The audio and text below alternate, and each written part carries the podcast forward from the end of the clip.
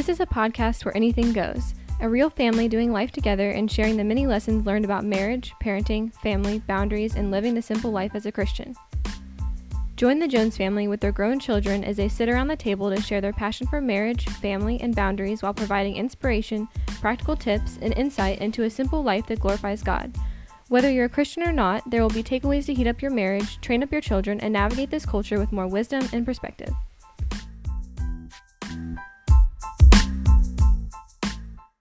I met Jeff when I walked into Foot Locker in Lakeland, Florida to get a job. It was not my first job.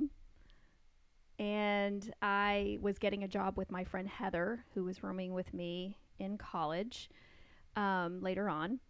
And we worked together there. We did not date while I worked at Foot Locker. And he finally asked me out after he left Foot Locker and started working for his parents at Tupperware. Um, but side note is he dated every other, I think every other girl or cashier, but never asked me out. I'm not bitter. I promise. Save the best for last, right? That was actually the song that was played at our wedding. So Exactly. So he asked me out, and I had always had a crush on him and loved any bit of attention that he gave me, but I just really did not think he was interested at all. So we started dating in what, 1989. 1989. And then we dated for a couple years before we got engaged. We dated for a year and got engaged. Got engaged two days after I graduated from high school, Right. June 8th, 1990. 90. 90. Thank you. and the cool part about this Fellas, if you're listening, pay close attention. Yes. I'm knowing these dates here. so he did it the old-fashioned way, as far as asking my dad for permission, which is not old-fashioned for our family, but it might be for some. And they coordinated with a Delta flight um, for him to ask me for my hand in marriage on the way to. Um, well, we are going to end up in Truckee, California, but we were on our way to Reno, Nevada. It was your parents and us and your brother and, and another person. Yes. And it was a graduation present for you coming out of high school. Yes. So he, as soon as we got in the air and we reached our altitude, the pilot starts talking about a very special couple on board and names our seats and says, Stacey, Jeff has something very important to ask you. He drops to his knees and I'm like literally freaking out. I thought I was going to pass out. Do you want to take it from there, babe? No, go for it. Go for it. So of course I said yes, and we used the phone on the plane to call my grandparents. I remember that. Um, but we finished out our vacation, and that was 17. I was 17, almost 18, and you're four years older, so you were 22 at the time. 21. In 1990, What were you? I was 22. Okay, sorry. I was trying to remember everybody's birthdays and the timing of the flight. So The first time she really ever, quote unquote, approached me was a Saturday oh, that we were working together. this is great. And I had gotten to work late that day because when I woke up that morning to come to work, I walked outside of my, I was living with my parents at the time, walked out to the driveway and my car was gone. Somebody stole my 1988 Mustang GT 5.0 out of the driveway. He was spoiled. Um, I'll never forget that look you gave me. Yeah, that was fun. Yes. There was also a time, you know, when she was working at Foot Locker that came to me when we were talking because the store, the, the employees of the store were very close. Mm-hmm. And she was sharing with me about some guy, her parents were out of town, some guy was going to come over and visit her. And you were also getting ready to change jobs, so Yeah, and I was getting ready to change jobs, wanted to try to figure out something different, and we actually really started hanging out more at Heather, who she eventually lived with in college for a little bit. Heather's graduation party. Yep. And they had music playing, and uh, it was just a, it was a lot of fun, and we were dancing together, having a good time, And this boy can dance. and He can still dance. I got moves like Jagger. But we we really just kind of hit it off, had a lot of fun talking and everything, and then I think that was the next weekend or the next night actually we went out on a date with Heather and some other folks and Yep. went to uh, Ybor City. Yep. And had dinner at an Italian restaurant there. And then we went to Channelside and hung out. And one of our first pictures together as a couple was at Channelside. I looked like I was from Miami Vice, but it was all good. Lakeland for a little bit. No, actually, first I lived in um, Titusville, Florida. Stacey was going to school. I was working in retail about six months after we got married. I quit retail, took a major pay cut, went back to school. We moved into an apartment in our parents' house. And then when she graduated, we bought a house in Tampa. We lived there for a year. Had our first child, Hannah, who's on the list That's of me. this podcast. and really just I mean at that point in our lives we were still kind of living a little on the well obviously not in the believers world but Nope. when Hannah was born we realized that we were not competent people to have a child at that point so even though we weren't believers we started taking going to church you went to church more than I did obviously We used Um, to take Hannah to church. yeah, we take her to church. We ju- we just felt like we didn't know what we were doing. We didn't know anything about religion that much. I mean, Stacey was raised Catholic. I was raised, uh, w- we'll call it Baptist, but we really never went to church uh, as a family. And I mean, we did, but it wasn't like that often. So do you want me to pick up where Go for it. Okay, so my quick testimony, and I'm sure that more of my testimony will come out as the podcast is the episodes are coming out. The how I tell it is I had everything that the world had to offer, and I still felt a hole in my heart. So I had a awesome husband, I had a house, I had children, and they were healthy, and I still felt like something was missing in my life. And so I had told Jeff that I think it's God. I think that that's what's missing. And so um, I had been invited, and this is the very short version. I had been invited to see a production at a Baptist church by a uh, like a little sister to me, Kayla Coates. Her last name was Braddock at the time, and she invited me to her church. She was like 16 years old, and the uh, the pastor did what was called an altar call, which I had never heard at the uh, Catholic church and everything he was saying like completely applied to me. And so i was like eh, you know your heads are your heads are bowed your eyes are closed no one's looking around and they tell you to lift your hand up if it applies to you. And i'm like oh my goodness this totally applies to me and you think you're the only one. Well there was like a hundred of us that went up to the front and it was just a pretty amazing experience except for like one thing that was really uncomfortable for me. I had just delivered twins not too long before that the boys were born and Not so during the service. no, no, not right then. But they were still babies. They were born in March, and this was like July. And so, and I was still nursing them. So, like, my body was saying it was time to go home. And here I was in the back of this church filling out, like, I guess a communication card of some kind. And I was like, hey, I grew up Catholic. Is this okay? And she's like, oh, yeah, it's okay. You know, it's okay that you're back here. We actually get quite a few Catholic people back here that have heard that message and um, respond to it. I was like, oh, okay. So they did spontaneous baptisms, but I did not participate at the time because I needed to get home, and I was glad that I did because you needed me I and the did. babies needed me. So that's I my did. short version. Yeah, and, and I'll add to it like so with her getting saved. He, here's the thing: it was five years later that I got saved. You know, when I reflect back on those things, and, and I'm sure throughout this whole process, you'll I'll I'll share more of mine. But if, if there are any women out there listening to this podcast and their husbands are not believers, be patient. It's not your job to save them because my wife prayed for me for five years for the Lord to get a hold of me. And I know that she worked in the background to try and help arrange the events. And she did, and she did well. But if it wasn't for her patience with me, you know, the the outcomes could be different. So I, I just I, I find that women tend to find their relationship with the Lord quicker than men sometimes because I feel like women understand relationships better than guys do but sometimes I find that women desire their husbands to have that so much that they try to push it on them. And you you never did that. No, I do remember me telling you, I was like, you may not know Christ, but you are the godliest man that I Yeah. that I know. Like he had all the principles in place, but he just did not trust Christ as his Lord and Savior, and that was the only thing keeping him is that decision. But I will I will add this.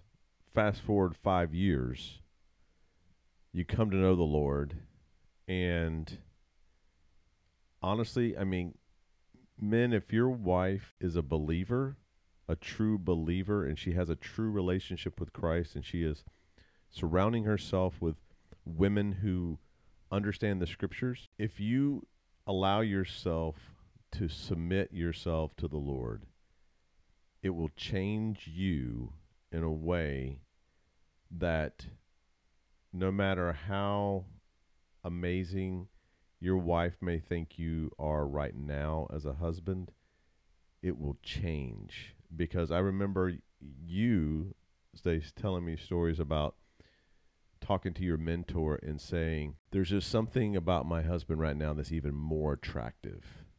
And Oh, she yeah, said that's he- the Holy Spirit. He he's he's he's got the Holy Spirit in him right now. And it's real. I mean, it is the real stuff. And you've got to understand that. You've got to embrace that. You've got to live that. You know, when you fast forward to we're getting ready to celebrate 30 years. And it's it's that part of our marriage that not only has allowed us to get through a move from Florida with all of our kids to Arkansas when we had no family, a move from Arkansas to Virginia with all of our kids and others, and we had no family. You know, I think that it's also just allowed you and I to connect in ways that so many couples miss out on I agree. it's it's not if I go back in time to when I was 16, 18, 20, 21 years old or whatever and I would see church people and I would see the, the quote unquote Christian marriages and couples there was zero things about those marriages that attracted me to say this is what I want in my life Mm-hmm. but their marriages look nothing like ours. And I, and I'm not trying to elevate our marriage. I'm looking at it from my my perspective that you know what do we hear this past weekend on some of those messages like when you do the work to pursue your wife and when then you get her and then you stop working and you can't figure out why your marriage is not exciting and passionate and all that stuff it's because you're not doing the work Mm-hmm. I, I've said it a million times probably that I loved you from the moment I saw you. And then when God got a hold of us and me, I became passionate for you. And I- I still feel that way today. It, it's it's been almost 30 years. It'll be 30 years in a few months. And I, I just I'm telling you, man, it is awesome. And and I love doing life with you.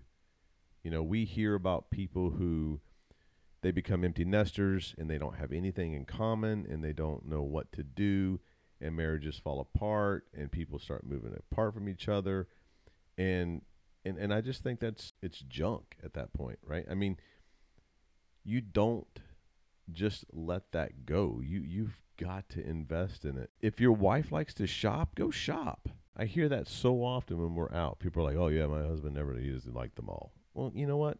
Suck it up, Buttercup. You need to go to the mall. If that's what your wife wants to do, go do it. I mean, seriously, like invest in that. Too often the church is not talking about marriage, and then we've had a, you know the blessing in the last weekend of mm-hmm. listening to multiple messages from pastors about marriage and about honor and you know it's it's important it is very important for people to understand that marriage was it was designed by God he created it he he loves it it is good the the rough part about marriage is that there are two people involved in it that Or sinners. are sinners. I, I don't know which one of the messages we heard this weekend, but the one person said, We go into marriage sometimes with an expectation.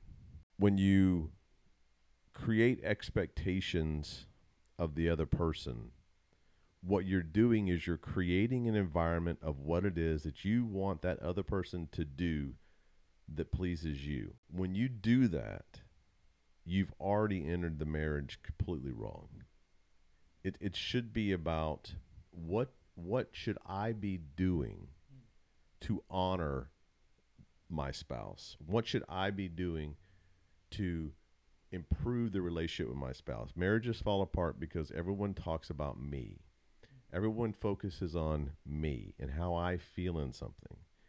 And and and that's our society today. It's all about me. It's about it's the selfie. It's it's how many likes do I get? It's it's all the stuff that's so self-centered that if we would just stop for a minute and actually think about the fact that we're committing our lives to another person and how do I pour into the relationship with that person? How do I love that person?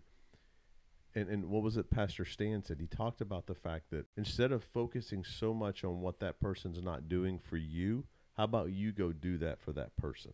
Pastor Shannon talked about that. We, we spend so much time trying to design what we want our husbands to be like or our wives to be like. But when we do that, we're missing the opportunity to be the person that we want to be with.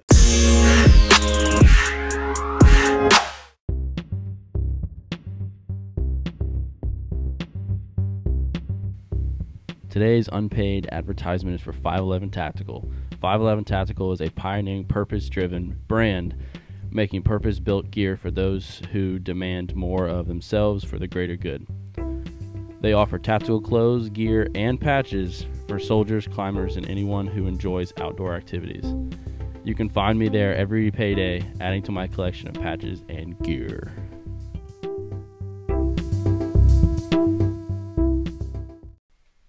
In this segment, we're going to talk about the 11 lessons we've learned through dating relationship, either ours or others around us.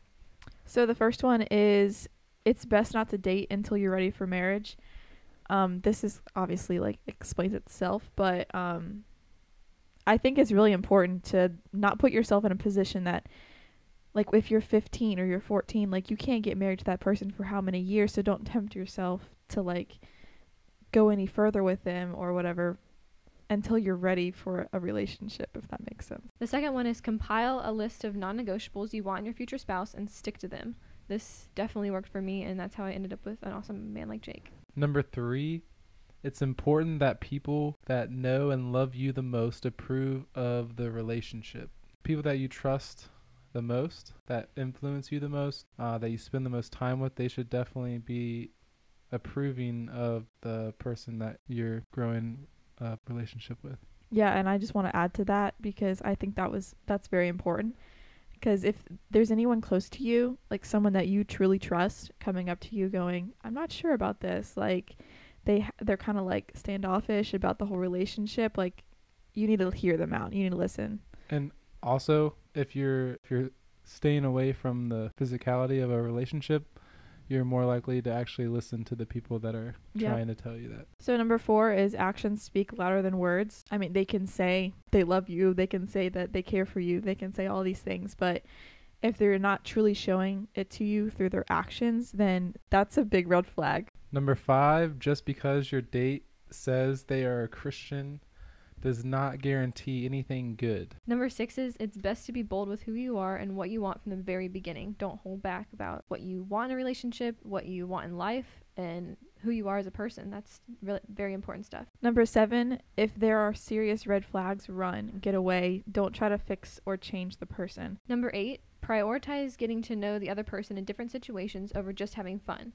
You are evaluating them for marriage. Number nine, refraining from sexual activity or intimacy is the best way to stay clear headed in evaluating a person for marriage, which is kind of what I just talked about earlier. This is like a really important one. I think this is something that we've talked a lot about as a family. We grew up listening to them like tell us about this um cuz relationships get very complicated once intimacy is involved.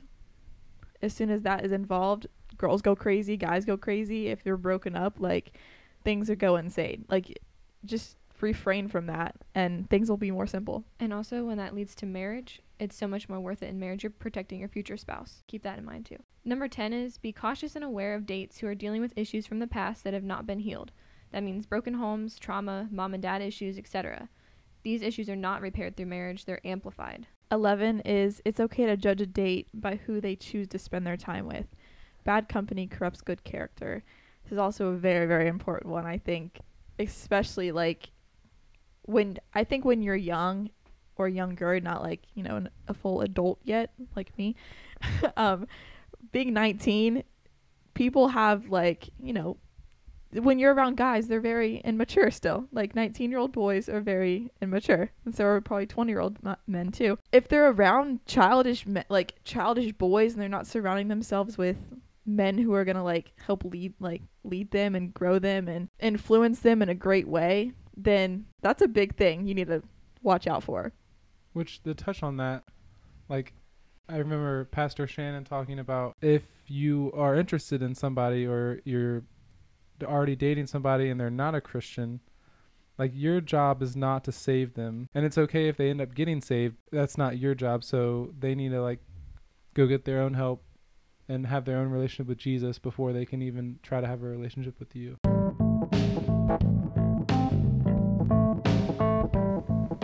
Thank you for listening to this episode. Don't forget to subscribe, and if you liked what you heard, leave a review. We'll see you next time on the Saturday Morning Crew.